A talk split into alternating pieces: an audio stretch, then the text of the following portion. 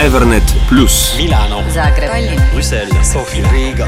Българското национално радио, член на Evernet Plus, водещата радиомрежа за европейски новини. Да опознаем Европа по-добре. С Българското национално радио и Evernet Plus.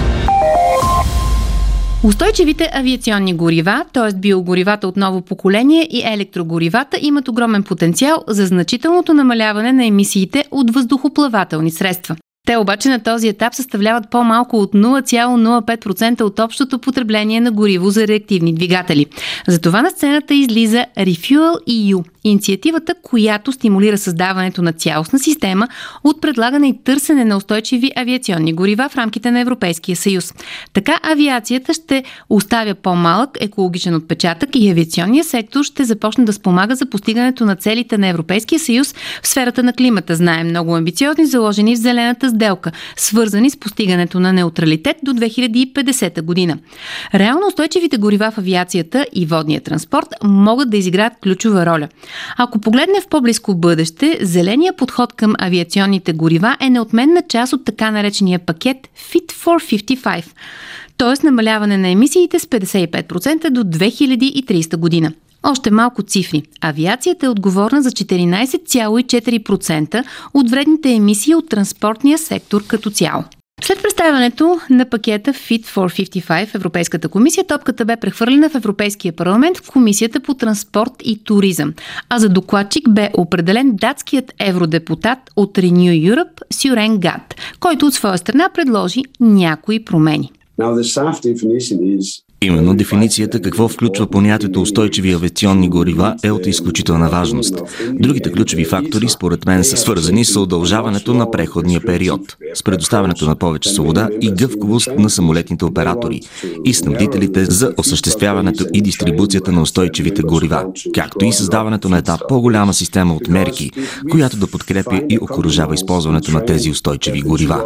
Ако не се съобразим с това, поемаме голям риск и липсата на прецизност и съобразяване съобразяване с реалностите на пазара, може да направят прехода към зелен въздушен транспорт прекалено скъп не само за индустрията, но и за пътниците.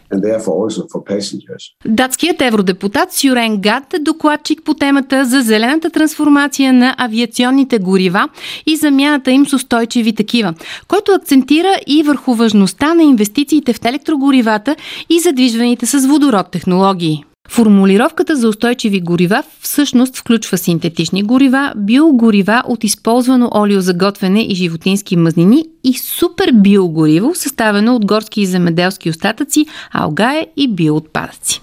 Зелената сделка и зеления преход предлагат нови възможности за европейската въздухоплавателна индустрия. Това пък смятат Яри Бретон, който е еврокомисарят, отговарящ за вътрешните пазари. Масивното въвеждане на устойчивите горива в авиацията, както и подмяната на остарелите самолети и подобряването на менеджмента на въздушния трафик са задължителни условия за намаляването на вредните емисии в обозримо близко бъдеще. Това обаче изисква цялостна промяна на авиационната концепция в Европа. С подкрепата и в синхрон с сериозните климатични амбиции на Европейския съюз, процесът, който ще доведе до нулев отпечатък на самолетния трафик ще даде силна конкурентна преднина на европейската индустрия в сектора, но пазарът все още не е готов за това. И по-специално използването на водород, например, изисква сериозни промени на всички нива. От производството на горивата, през тяхното разпространение и складиране на летищата до устройството на въздухоплавателния трафик, но пък ще превърне европейския принос в ключов за една по-зелена глобална на авиация.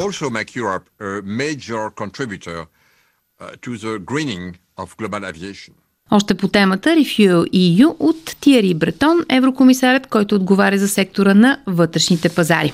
И така, в крайна сметка се очаква авиолиниите, които заминават от летищата в Европейския съюз, да зареждат с устойчиво гориво. При това да зареждат само толкова гориво, колкото е необходимо за конкретния полет. За да се избегне порочната практика, самолетите да се препълват с гориво, за да издържат до летище, където то е по-ефтино. От летищата в Европейския съюз ще се очаква да разработят и предоставят необходимата инфраструктура за доставка, съхранение и презареждане с устойчиви авиационни горива. Очакваните резултати резултати са многопосочни. Увеличаване на производството на устойчиви авиационни горива при това на конкурентни цени, иновации и инвестиции в тези биогорива от ново поколение и електрогорива и все по-екоотговорен транспорт за гражданите на Европейския съюз. За Евранет Плюс Лили Големинова. Евранет Плюс по Българското национално радио.